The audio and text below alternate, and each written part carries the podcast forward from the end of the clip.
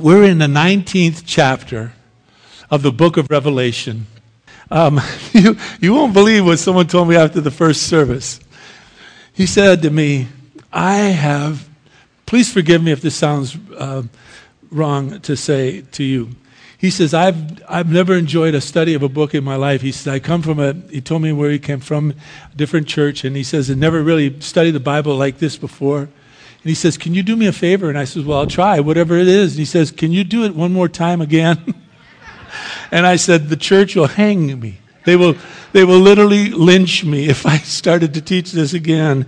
Um, but I just thought it was so precious of him that he just, just, it just was, um, it was just so special to him to go through this book. And I hope and pray in some way it has been for you as well. I can only tell you from my point of view, it has been amazing. I have, um, I have been tossed and turned in, in so many different ways as we've studied through this book. But for the most part, it has been, it has been the most incredible blessing that I have ever, ever experienced. I, grant you, I did this study before, um, oh man, 15, 20 years ago. I'm not sure the date on it. But when we went through it before, I remember going through it, but I do not remember being so long, it seems like, in, in the books that, that were so uh, horrendous in their judgment. And I, I want to con- uh, I want to congratulate you. I want to thank you for being a, a part of this study and, and watching God's hand at work. And now we've come to his return. And this is, this is one of the most glorious places you and I will ever, ever read of in Scripture.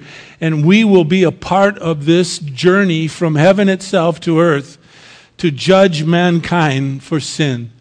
And we will watch the Lord do what he will do. Will you read with me so that we can kind of get a sense of what's going to take place in our lives somewhere in the future? And I will be, I would be quick to tell you that the way time goes, it won't be that far. I mean, I'm not saying it won't be that far as far as length goes. It just won't be that far as far as before you know it, we'll be there. It just seems that time just goes. In verse 11 of chapter 19, John makes this startling statement. He says, I saw heaven opened, and behold, a white horse and he who sat upon it is called faithful and true. And in righteousness he judges and he wages war. His eyes are a flame of fire. Upon his head are many diadems. He has a name that is written upon him which no one knows except himself. Verse 13 says he is clothed with a robe dipped in blood, and his name is called the Word of God. The armies which are in heaven, clothed in fine linen, white and clean, were following him on white horses. And from his mouth comes a sharp sword, so that with it he might smite the nations. He will rule them with a rod of iron, and he treads the winepress of the fierce wrath of God the Almighty. Verse 16, one of the great verses. On his robe and on his thigh, he has a name written King of Kings and Lord of Lords. In verse 17, John says, I saw an angel standing in the sun. He cried out with a loud voice, saying to all the birds which fly in mid heaven, Come, assemble for the great supper of God, in order that you may eat the flesh of the kings, and the flesh of the commanders, the flesh of the mighty men, and the flesh of the horses, and those who sit on them the flesh of all men, both free and slave, small and great. And then John says in verse 19, I saw the beast and the kings of the earth and their armies assembled to make war against him who sat on the horse and against his army. And the beast was seized, and with him the false prophet who performed the signs in his presence, by which he deceived those who had received the mark of the beast and those who had worshipped his image. These two were thrown alive into the lake of fire which burns with brimstones. And the rest were killed with the sword which came from the mouth of him who sat upon the horse. And all the birds were filled with their flesh. Kind of a, kind of a grave sight, would you not uh, admit? It, It's amazing to, to, to see that the Lord would have an, an angel standing in the sun, as it were, assembling all the birds that are flying in mid heaven, saying, Come, there's going to be a supper of God. You're going to eat of the flesh of the commanders, the kings, the chiefs, everyone from, from, from free to slave, from, from great to small. You will fill yourself on these people. And as you can see, when we read, there isn't a, a big description of how the battle was fought nor how it was won. It just is an overwhelming victory for the Lord. What really we, we need to see is the wonders of, of knowing Him during this process. And that's what the center, this message will be centered upon today. Would you pray with me, please, as we kind of prepare our hearts for this? And thank you so much for being here, every single one of you. Love you very, very much. Father in heaven, we ask that you will bless the words that we've just read out of your word, the word that, that is called by the very name of the one who is on that white horse, the one who is faithful, the one who is true, the one who is called the Word of God, King of kings and Lord of lords. Father, may we understand who He is so that we, not, we might not walk out of here with, with, with one doubt within our hearts nor within our minds of whom we belong to. Trust, Father, that you will bless us. Move me aside so that we might hear from your heart, not mine. I pray you will bless this time. Bless it, Father, immeasurably, please. I pray this in the most precious and most wonderful name of names, the one that Anthony had us sing about today in worship, the name of Jesus Christ our Lord and our Savior. Amen. Well, I mean, who can even imagine? We'll be there, we'll be able to see it. But all of a sudden, in verse 11, John says, I saw the heavens opened up. And out of heaven comes this white stallion, this white horse with a rider on its back. And the rider, it says, is called faithful and true in verse 11. This passage tells of the very final battle of battles. It's the battle called the, Ar- the Battle of Armageddon, where the beast and the false prophet would be cast into hell. As it says in verse 20, they will be thrown at the end of verse 20 alive, it says, alive, into the lake of fire that burns with the brimstone. And so Jesus comes riding out, it says, to judge and to wage war. Now, the last time you and I, anyone, saw Jesus Christ riding an animal was in Jerusalem. He was riding a borrowed donkey, riding into Jerusalem, going to the cross and to his death. His death for mankind, his death for the sin of this world, our sins. But here, in the 19th chapter, he is riding, this time not on a donkey, but on a white horse and this time he is riding to death, all right, but not his death. He's riding to death to those who refuse to trust and believe in who he is. That's why we beg of you to come to know him now, trust in him now. Immediately we see exactly who it is. He is called in verse 11 two things faithful and true. The very essence of his character. It clarifies exactly who it is on this white horse. Now, we, we already studied in chapter 1 and verse 5 that it is Jesus Christ who is called the faithful witness. And then it describes him. He is the firstborn of the dead, it says in, in Revelation 1, verse 5. He is the ruler of the kings of this earth. He is the one who loves us, and He is the one who has released us from our sin through his blood. So we know that the faithful witness is none other than Jesus Christ. But also his name is true. That describes his character as well. Because he is true and he is faithful, you and I can be confident that he is genuine. Therefore, we can, we can, we can rely upon his credibility what he says will take place. He is faithful and He is true. One of the great verses in all of Scripture I want you to turn to, if you don't mind, please with me. Hold your place here in the 19th chapter. Turn to the left to 1 John. It's just about, well, I don't know, it's just a few pages to the left of the book of Revelation. First John. There's a 3rd John, there's a 2nd John, first John, chapter 5, verse 20. Let me give you a little. Uh, a little background to this one single verse. It is perhaps one of the most penetrating verses in all of Scripture. It is, in and of itself, the very essence of who is Jesus Christ. So many years ago, I am, I'm thinking 20, maybe 25 years ago, when, when, when Mormon missionaries would come to your doors, when they used to come to my door, I'd always turn them to 1 John 5 20. 1 John 5:20 in its structure in the Greek can only be read one way. So when, when anyone would come to my door and argue the fact whether Jesus Christ is God, a very God, I would turn them to 1 John 5:20. A sidebar to this is one of my pastor friends, I won't tell you his name, one of my really strong pastor friends who, understands Greek thoroughly, had a very dear, dear friend who was high, high up in the Mormon church who also understood Greek thoroughly. They studied this particular verse, and the Mormon friend looked at my friend, who was his pastor, both of them Greek experts, and he, the Mormon, looked at him and said, If that verse is true, then everything I believe is wrong. Well, a sidebar to that is if if you uh, have Mormons that come to your door and you turn them to 1 John 5 20 now, you'll find that that verse has been altered in their, their new translations. They print their own Bibles and they completely changed 1 John 5 20.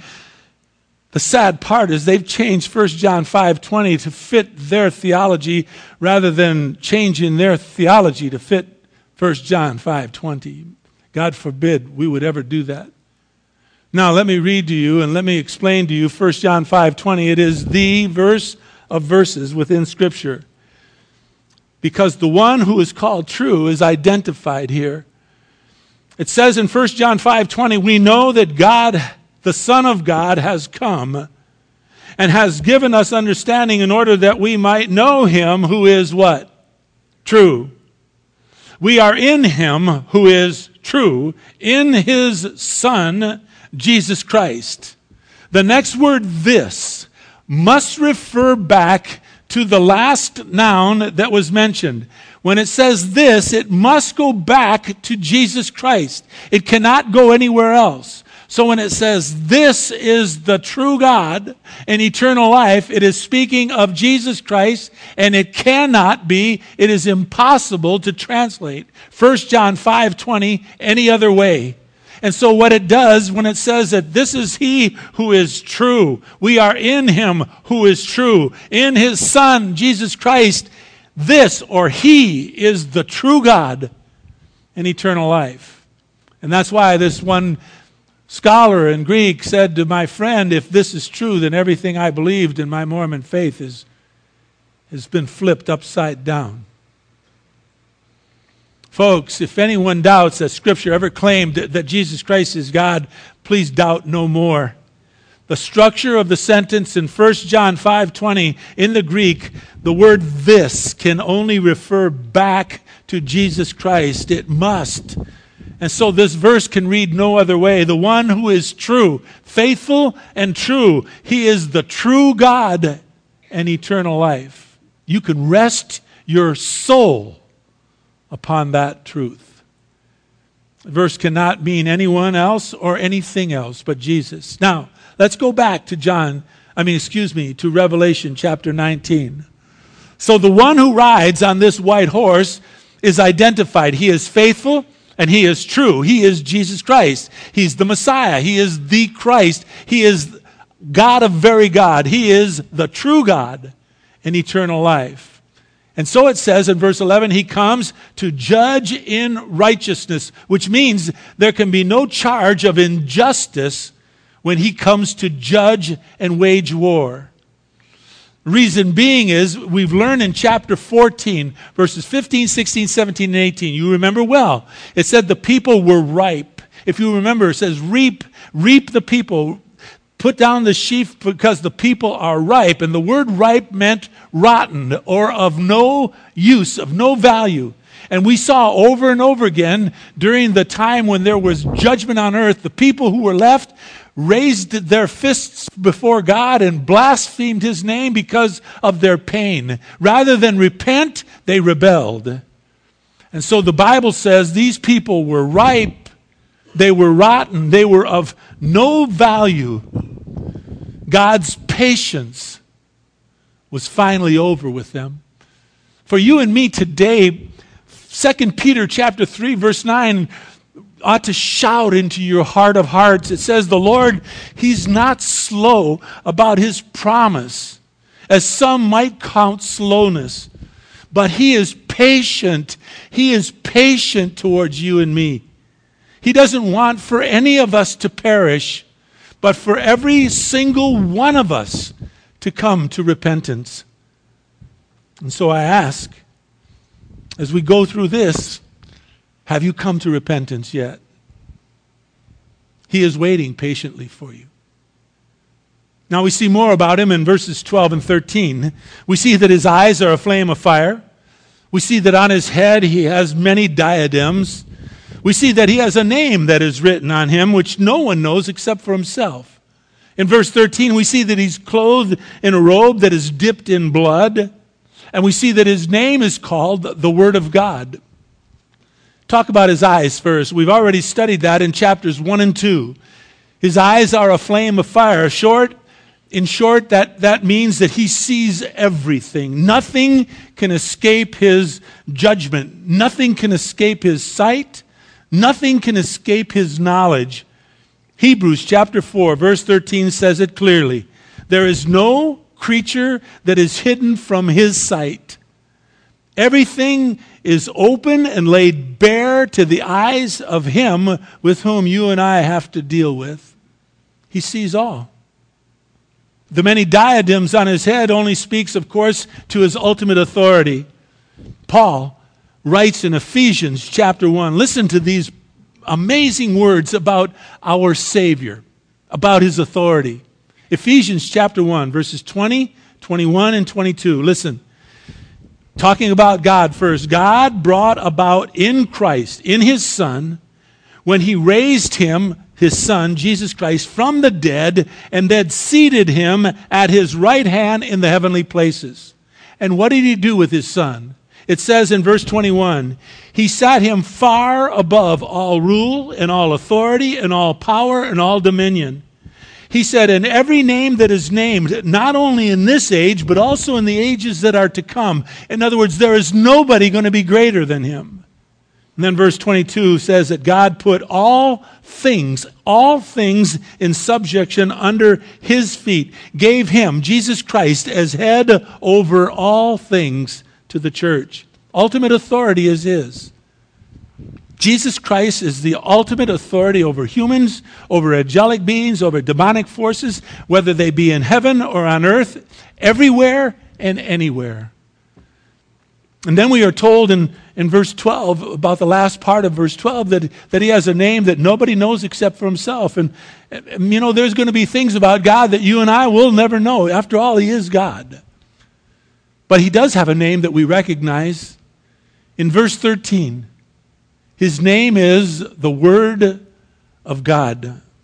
That's why, church, that we love our Bibles here so much. That is why we study this. This is the very essence of who Jesus Christ is. This is everything about him, the Word of God. In the beginning, John 1 1, in the beginning was the Word, and the Word was with God, and the Word was what? God. Verse 14 says, And the Word who was God, became flesh and dwelt among us, so that we beheld his glory, glory full of grace, full of truth. And so we understand his name. His name is the Word of God. And to, to further his identity, He is clothed with a robe, it says in verse 13, that is dipped in blood. This blood is, is not the blood that he shed upon the cross. No, no, no. This blood is the blood of judgment, the blood that comes from those who, who were shed because of, because of their sin. And so we come with him in verse 14, if you can imagine. Out of heaven itself, we, the believers who are raptured into heaven, come riding, following him on white horses. And we know it's us because of what we are wearing. We are clothed in fine linen, white and clean. And we know that, that that's us because back in this same chapter in verse 8, it says it was given to her, talking about the bride who is going to be at the marriage supper of the Lamb, us. It was given to us to clothe ourselves with fine linen, bright and clean. The fine linen is the righteous acts of the saints. And so we come riding with him, armies behind him, so to speak. And then we see three actions of our Lord's in verse 15. We see out of his mouth comes a sharp sword. Well, from Ephesians, the sixth chapter, the 17th verse, we learned that the sword that comes out of his mouth is the Word of God. So he judges people by his Word, the Word of God. And he smites, it says in verse 15. He rules, it says in verse 15. And he treads, it says in verse 15. He says it treads with, or he, he, I should say, excuse me, he rules with a rod iron. I mean, there, a shepherd would use a, an iron, I mean, a, gosh, please forgive me. A shepherd would use a, a, a rod that was of wood to help correct and guide the sheep. But here the rod is not wood, it's iron. That speaks of the strong judgment that, that, that the Lord is going to bring law and order and destruction on this earth. It speaks to his complete authority. And then one of the great verses in all of Scripture, verse 16 on his robe and written on his thigh is a name King of Kings and Lord of Lords. He is no longer a, a Lamb of God, he is now the Lion, Lion of God. He is the one who yields power. He is God Almighty, King of kings and Lord of lords. And so you need to make a decision in your heart. I mean, who is Jesus Christ to you? Is he a prophet? Is he a rabbi teacher? Is he a good man? Is he a, a small g God or one of many gods? The decision is one that you and, and I, we all must make individually. We must make it. And the decision that we make is eternal. To add to the drama of this chapter, we see in verse 17 an angel standing, as it were, in the sun itself, making a, a crying out with a loud voice, saying, For all the birds that are flying in the mid heavens, come on, assemble here. There's going to be a great supper of God. Now, this is the second supper we've seen in chapter 19. In verse 9 above, we saw the marriage supper of the Lamb, where we will sit down with the Lord and enjoy a, a wonderful meal as his bride. But here, this is a this is a supper for the animal, the birds, I should say, of the sky, to eat on those who refuse to, to believe that Jesus Christ is who he says he is. You see, the Bible's clear. It's clear. It's clear in your life, it's clear in my life for those of us who claim the faith of Christianity, we know something for certain about ourselves. We know this. In Romans 3:23 it says that every single one of us have something in common. Every one of us. And that thing that we have in common is we're all sinners. We have all sinned, every single one of us, and we have not only sinned, we've fallen short of the glory of God. And then in Romans 6:23, it tells us what is the wages of our sin. The wages of sin is what? That's what it says. The wages of sin is death. But same verse, but the free gift of God is eternal life in his son Jesus Christ. Who in the world would refuse that? If we've all sinned and we've all fallen short of the glory of God, and the wages of sin is death, who in the world would want to refuse this free gift of God, which is the everlasting life in His Son, Jesus Christ. Verses 17 and 18 confirm that this, this this has already taken place as far as it is concerned. In verse 18, it says to the, to the birds that you might eat the flesh of kings and commanders and mighty men, horses, those who sat on the horses, whether they be free men, slaves, whether they be small, whether they be great. In other words, this slaughter is universal. And there is no one, no one who will escape. King, slave, great, small, everyone in between. There are a few words written here about the battle. It's, it's not really described.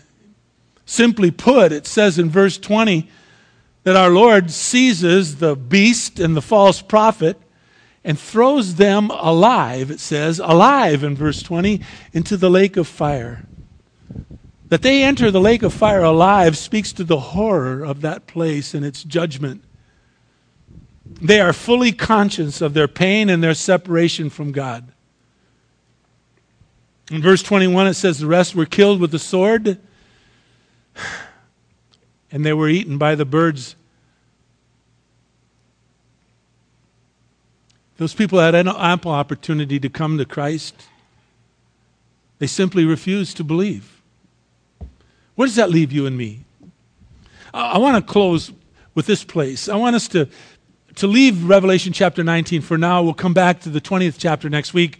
Look with me at Matthew chapter 25. Please, it's to the left. It's, it's the very first book in the New Testament. I want you to see it for yourself. So I'm going to wait, if you have a Bible, to turn to Matthew chapter 25. You see, as it says, the Lord seized the beast and the false prophet and threw them alive into the lake of fire. I want you to know that that place, the lake of fire, hell, was never a place that was created for you and me, human beings. It was not. There is a place that was created for you and me from the very foundation of the world. But hell was not that place. Here's proof. Maybe you've read this before, maybe you've not looked at it. Look at Matthew chapter 25 and read with me verse 41. It says, Then he will say to those on his left, terrible word depart. Depart from me, accursed ones, into the eternal fire. Now, watch, which has been prepared not for you, but for the devil and his angels. You want to see what has been prepared for you and me? Look up above at verse 34 of that same chapter, chapter 25 of Matthew. Then the king will say to those on his right, Come. Different word, not depart, but come.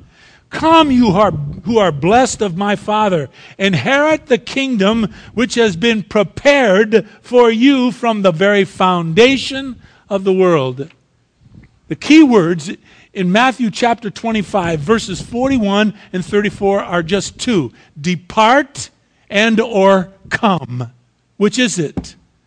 You see, the choice is always just yours and yours alone you can come to this church or whatever church it is you desire to go to for the rest of your life, and the person who preaches at you or the traditions of that church or anything of that church will not change you until you decide to change yourself.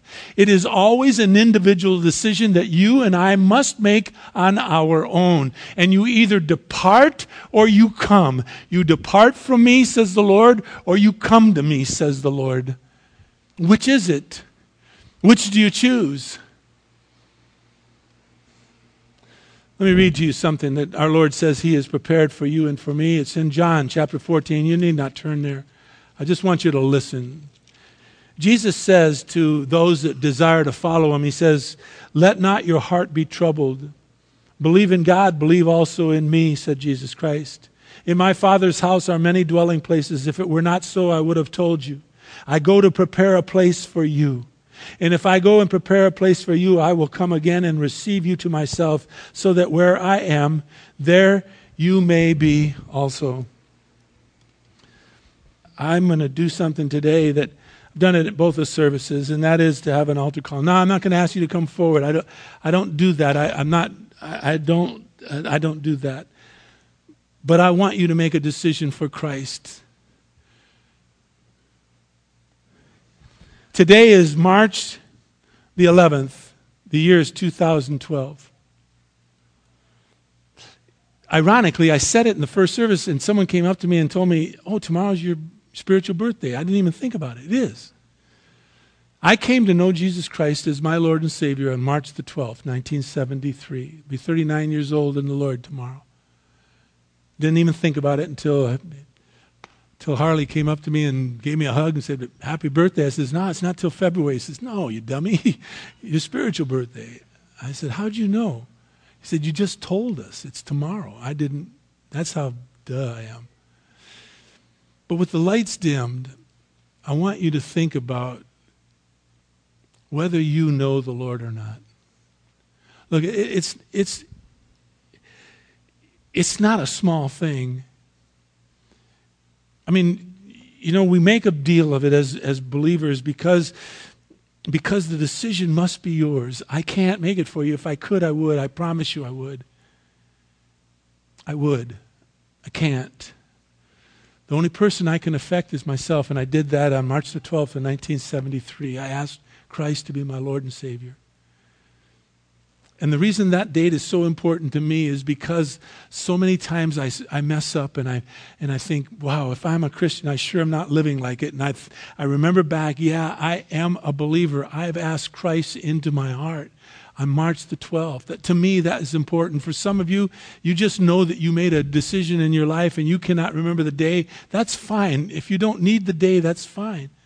For me, it's, it's critically important. I, I needed to know that. And today, being March the 11th, the year 2012, this is probably the best day in the whole wide world to come to Christ. It's 11:30 in the morning. March the 11th, 2012. Well, you can mark in your heart or in your book, like I wrote it down in my Bible. I've written it there so I know that I know when I came to Christ.